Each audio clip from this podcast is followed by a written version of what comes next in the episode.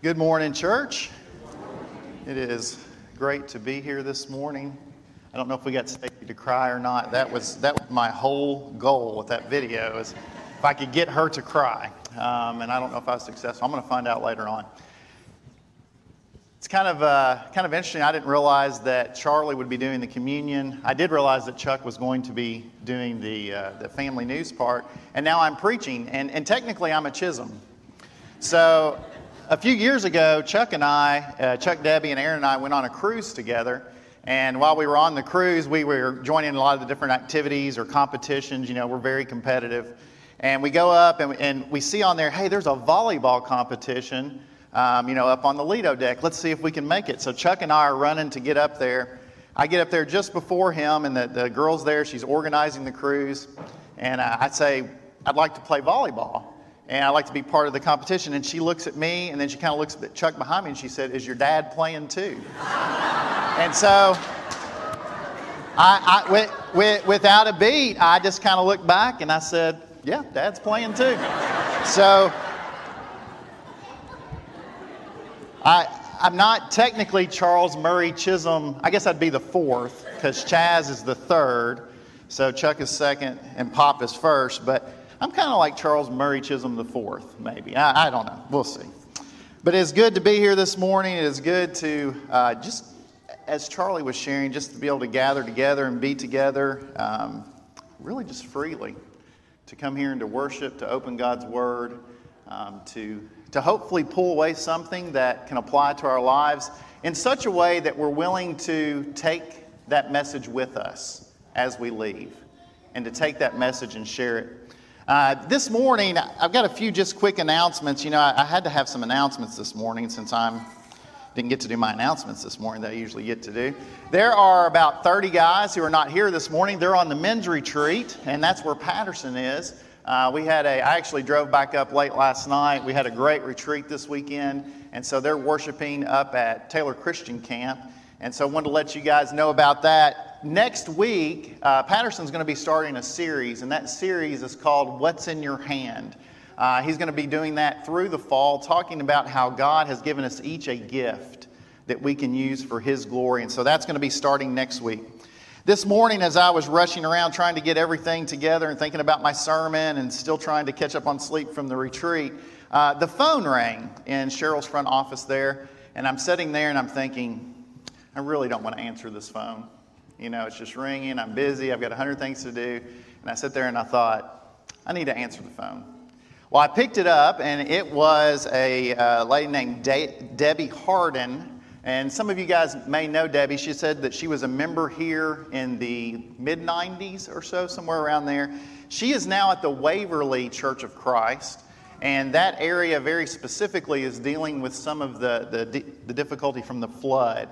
And so, if you can help, if you would like to go help in Waverly, please let me know. Specifically, they're needing couples to come down and spend a night at the church and basically just chaperone the building because they have a lot of people who have lost their homes and they're living at the church right now. And uh, she, she was exhausted this morning as she talked to me. And so, if that's something you'd be interested in to go down and maybe spend a night or two uh, down in Waverly and you have the flexibility to do that, let me know, and I've got her contact information, and we can uh, hopefully make that happen. Let's take just a moment and, and pray uh, about that situation before we jump into this morning's message. Uh, Father, we are, are so blessed. And Father, sometimes our lives, although they're, they're moving in a direction, um, sometimes that direction gets, um, gets changed. Sometimes there's a hard fork in the road. And Father, the people of Waverly and, and, and that area of Tennessee, Father, they are feeling that right now as a result of the floods that have come through. Father, I pray that through this situation, uh, your, uh, your name can be lifted up, that others may come into a relationship with you. Father, be with Debbie and others who are working and serving there in Waverly. Father, as these souls enter their building, Father, I pray you would open up opportunities to share the gospel uh, with those who are there and in their midst. Uh, Father, again, continue to be with that situation. And it's through Jesus we pray. Amen. If you would go ahead and turn your Bibles to Philippians chapter 3, that's where we're going to be spending uh, our morning, the majority of it, Philippians 3 and John chapter 4, if you want to throw a, a bookmark over there as well. If you know me well, you know that I love a good deal. I am all about finding a good deal. Uh, recently, I came across this story of a, of a store on the island of Nantucket. Now, I, have never been to Nantucket before. I really don't much, know much about it, but I read about it a little bit. Um, and I want to read some of this to you guys, and then uh, you'll see how it all ties into Philippians 3 here in just a moment. For a small island, Nantucket has a large number of historical attractions and cultural institutions. There are many must sees for visitors who go to Nantucket. It's a long list. There's a whaling museum, a shipwreck and life saving museum, um, an African meeting house, the Maria Mitchell Planetarium, um, Great Point, uh, tons of lighthouses. Nantucket's festivals, restaurants, fine arts are known all over the world, along with Nantucket's sailing, the natural beauty of the island, its architecture, its golf courses. But little known to the casual visitor, the locals know about this small store that is tucked away near the junkyard and it's called Take It or Leave It. You can kind of see the little store right there behind. Take It or Leave It is this gray shingle building. It's in a fenced area out by the city dump. You can take old things that you have and you can leave them there. And then you can also get things that are there and take them with you. And it's all free. And apparently, there's a lady there that monitors that and, and kind of makes sure things don't get out of control. Uh, but but there are there, there's clothes. There's clothes from Walmart. There's clothes from the Gap. I mean, there's clothes. Just just tables of clothes. There are books. Um, what's interesting is I read about it. You will you will also see in the parking lot. You'll see BMWs. You'll see Cadillacs, and you'll see rusty old trucks. It's kind of a place where anybody can can go, and they can take their stuff. They can leave it, and then maybe find something that it you know, it, it's the one man's trash is another man's treasure kind of idea. And so you can take things or you can leave things. And I started thinking about that, and, and to me, it sounds a lot like church in a way. Follow along with me, okay? So let's look at Philippians chapter 3. It's going to make sense here in just a minute. Philippians chapter 3, and I'm going to start uh, about halfway through verse 4. If someone else thinks they have any reason to put confidence in the flesh, I have more. Now, this is Paul. Uh, Paul's writing this. He's talking to the church here at Philippi. He says, Circumcised on the eighth day uh, of the people of Israel, a tribe of Benjamin, uh, Hebrew of Hebrews in regard to the law, a Pharisee. As for zeal, persecuting the church, some of you guys may remember in Acts chapter 8 when he was there for the stoning of Stephen. Uh, for righteousness based on, based on the law, faultless. He followed the law to a T. But whatever gains to me, I now consider loss for the sake of Christ. What is more, I consider everything a loss because the surpassing worth of knowing Christ Jesus my Lord, for whose sake I have lost all things. I consider them garbage, garbage or rubbish that I might, might gain Christ and be found in him, not having a righteousness of my own that comes from the law, but that which is through faith in Christ. The righteousness that comes from God on the basis of faith. I want to know Christ. Yes, to know his power of his resurrection and participation in his sufferings, becoming like him in his death, and so somehow, somehow, attaining the resurrection from the dead. Not that I have already obtained all of this or have already arrived at my goal, but I press on to take hold of that for which Christ Jesus took hold of me. Brothers and sisters, do not, I do not consider myself yet to have taken hold of it, but one thing I do, forgetting what is behind and straining toward what is ahead, I press on toward the goal to win the prize for which Christ Jesus has called me heavenward. Paul Paul really is kind of an interesting character when you think about it. Here you have a guy who really was kind of on, on top of the world in Jewish culture. I mean, we, we just read some of his, his accolades there. And then he has this, this, this experience on the road to Damascus, this life changing experience. And then all of a sudden, his, his world is just turned upside down. It's completely changed. Um, a few years ago, well, one year ago, almost to the day, um, I hit my official midlife crisis and I bought a Jeep. And, and so I, I, there, there's this culture with Jeeps. There's like a Jeep culture. You know, there's like the wave. You have to, it's just, there's, when you see another person in a Jeep, you do that. Sometimes I'm driving my truck and, and I forget I'm driving my truck and I'm like, and Jeep people look at me like, what are you doing? Uh, but there's this culture about it with, with the Jeep Wave. Um, when Chuck got his Jeep, uh, Anna, I know she coached him up on the Jeep Wave. It's, it's like, and, and I, I think Chuck told me when he, the first time he saw another Jeep, he got so excited, he was like, and, and, and they, they were over there like, you know, doing this thing. But there's kind of this, so, so I'm always looking at other Jeeps, and I saw this one the other day when I was driving down the road. It says, no problem, but if you flip it upside down, problem. I think, I think this is what happened to Paul. I think he came into contact with the risen Lord and he went from, man, I am cruising in life. I am in my Jeep. Man, I, am crossing my T's and dotting my I's. I, I am, he said, he said right there, he said, um, as for righteousness based, based on the law, verse 6 there, faultless. Man, he was just cruising. And then all of a sudden, he comes into contact with the risen Lord.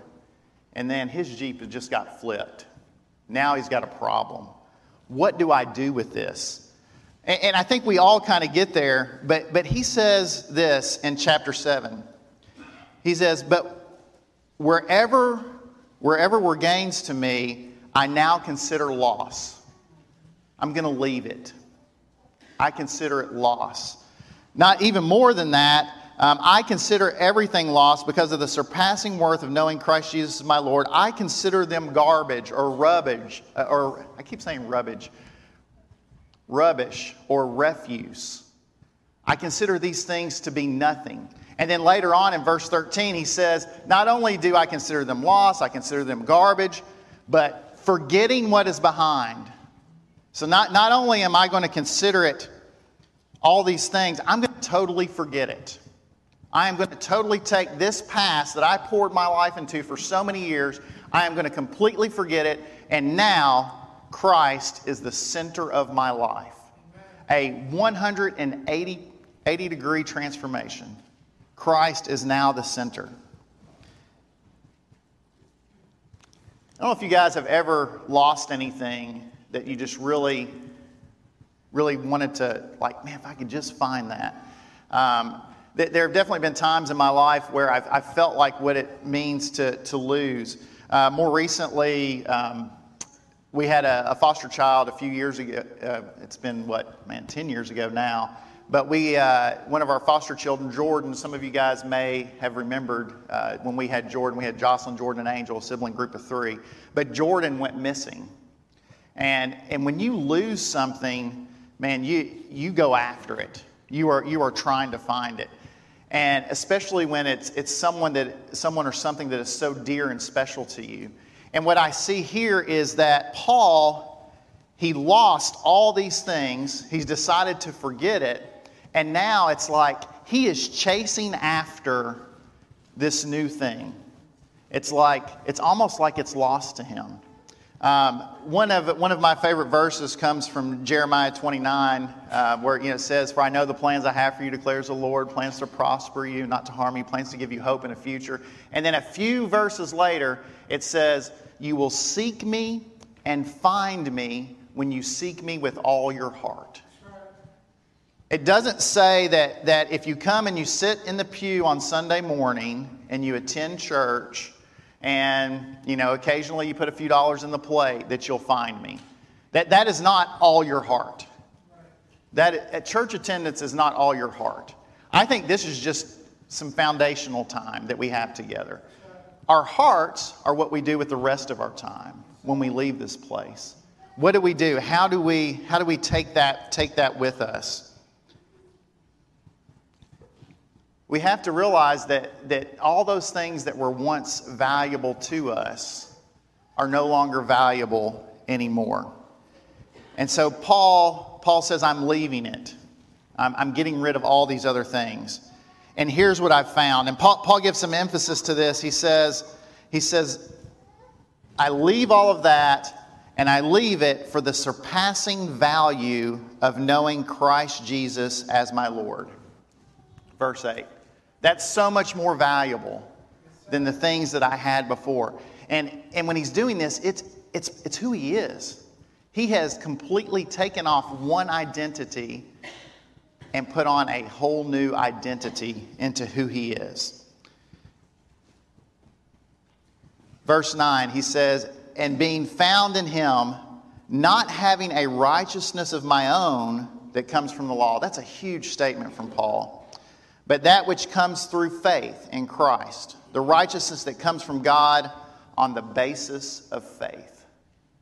A man who is so entrenched in law and checking off boxes is now saying it's all about faith. It's all about realizing who Christ is. Turn over to John chapter 4. I think this is a, another interesting story of, of someone whose life kind of got turned upside down. Jesus, he's traveling from Judea to Galilee, and it says that he had to go through this town called Samaria. Um, if he had had the time, I think if you, you read about this in history, if he had the time, he probably would have gone around it, or at least a lot of Jews would have gone around that area because of the culture that was there, because it was not. Um, it was not a sanctified area, it was not a clean area, but he's going through Judea and he runs into this lady who is, who is there at a well and she's getting water at noon, at the hottest time of the day, because that was the time when most people wouldn't be there. And it was because she had a pass, had a pass about her. And so, verse 4 in chapter 4 now he had to go to Samaria, and he came to a town, a town in Samaria called Sychar, near the plot, plot of ground Jacob had given his son Joseph. Joseph's well was there, and Jesus, tired as he was from the journey, sat down by the well. It was about noon. When a Samaritan woman came to drink water, Jesus said to her, Will you give me a drink? The Samaritan woman said to him, You are a Jew, and I am a Samaritan woman. Uh, Jews do not associate with Samaritans. Jesus answered her, I, If you knew the gift of God and who it is that asks you for a drink, you would have asked him, and he would have given you living water. Verse 11 Sir, the woman, the woman said, You have nothing to draw with, and the well is deep. Where will you get this living water? Verse 13 Everyone who drinks this water will be thirsty again, but whoever drinks the water I give them will never thirst. Indeed, the water I give them will become in them a spring of water welling up into eternal life.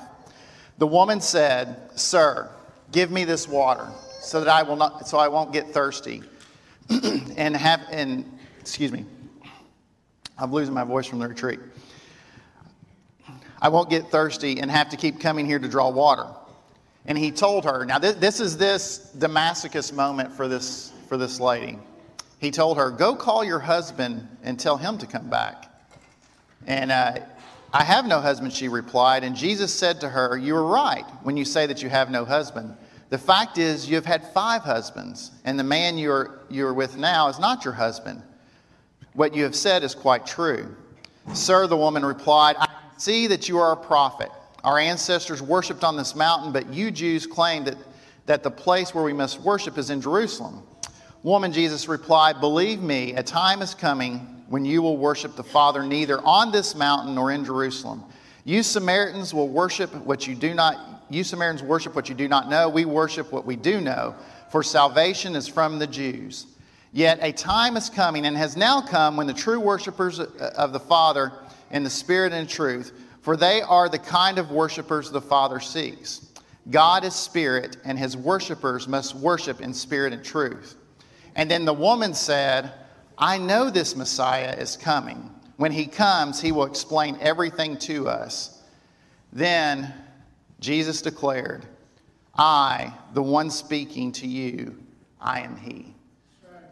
And at that moment, this Samaritan woman, her, her Jeep got flipped.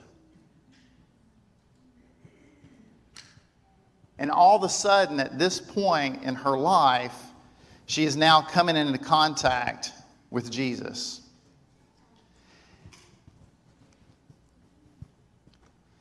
Now, there, there's, some, there's some more backstory there about the disciples. They come back and they spend some time with Jesus. And then down in verse 39, you kind of see what happens once this lady comes into contact with Jesus. It says, Many of the Samaritans from that town believed in him because of the woman's testimony.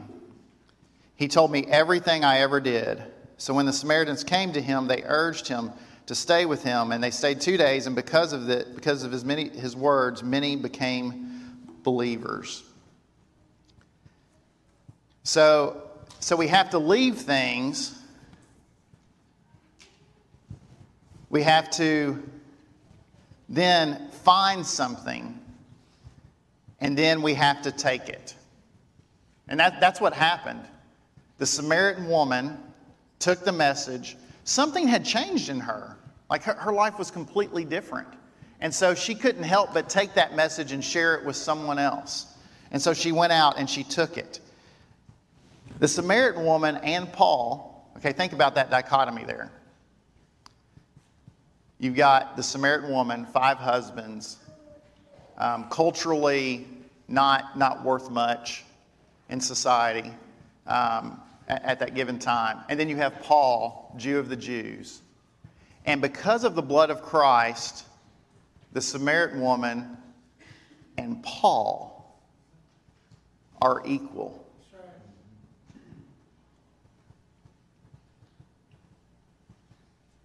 We, we all come here. We all drive different cars. We all live in different places.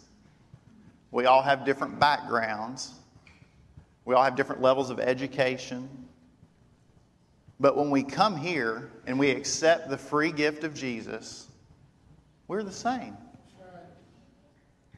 Every single one of us. None of us can look down on anybody else. Because when we walk through those doors, and when we leave here, we bear the mark of Christ. Christ is the one who rules all over our lives. Romans chapter uh, 12, Paul says, uh, and almost every time I preach, I, I, share this verse, I feel like, but it, it's, it's so central to my thinking about how God interacts with us. But it says, Do not conform any longer to the pattern of this world. And, and when I hear that, I think don't, don't base your value on all those things I just mentioned. That's not what our value is based on. Do not conform to the pattern of this world, but be transformed by the renewing of your mind. It, it, is, it is us getting to know Christ um, and understanding who He is and, and taking that and moving that from our heads to our hearts and then from, from our hearts to our lives and the way we interact with one another. Um, do not conform any longer to be transformed. Then you will be able to test and approve what God's will is his good, pleasing, and perfect will. Now, Paul, Paul had this amazing transformation. The Samaritan woman had this amazing transformation. And so this morning, as, as we think about that, I want you to, to think about this concept of passive growth versus proactive growth. Are you, are you trying to passively grow in your faith? Meaning, you, you kind of just go through the motions, you, you do what needs to be done, you know, to look like a Christian. Um, maybe you carry your Bible, maybe you come to church, you know. Um, maybe you, you mentioned that you go to church to someone and, and you're just, you're, you're like, hey, I'm, I'm growing. Think about that a little bit. Are you, are you really growing? Or proactive growth? Like, like actually asking yourself, man, what can I do to grow in my faith? What can I do to take one step closer to Jesus? Because what I fear is that a lot of churches, we kind of, we're like, yeah, Jesus is there, we're good. And, and, and maybe, maybe we kind of move like this throughout our lives, but we're not taking that step. We're not, we're not moving more into that direction. I think a big reason that happens I, I, know, I know for me, one of my challenges has, has been in life is that I don't feel worthy of the gospel. really struggle with that. It's, it's a constant struggle. I, I'm like, I kind of want to be like Paul. I, I uh, Paul before Christ. I, I want a list. Just let me check it off. Just, just, just let, let, me, let me get it all done. You know, I, I want to earn my salvation. I want to work at it. Thinking about this, this store, take it or leave it. I think about us as a church, and I think about us as individuals. All of us need to, to go to this place,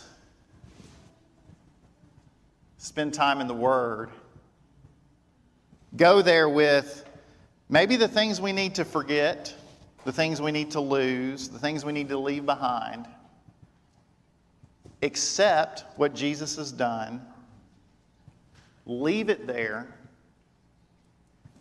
pick up what Jesus offers in the gospel and then take it to the world. That's what God has called us to do. Plain and simple. The most difficult part of that whole process is doing that alone. It really is difficult. Um, when, I, when I think about my life and, and people who have been part of my life, had I been by myself, had I not had love and support, it's been very difficult to make some of the decisions that, that I've made. In just a moment, we're going to have a time to, to come forward to, to pray with our elders up here. Um, or you may choose, there may be somebody else here in, in this room that you respect, that is, is a spiritual mentor to you or that you lean into. Go to them and say, hey, I, I'm really struggling with this. Because a lot of times, what we need to lose is some of the sin in our life, and we need to, we need to lose some of that pride that we have in our life. And we need to lay some things aside and say, all right, my life has been flipped, it's been changed, and I'm ready to move in a new direction. I'm going to go ahead and ask the elders if you guys would go ahead and come on up.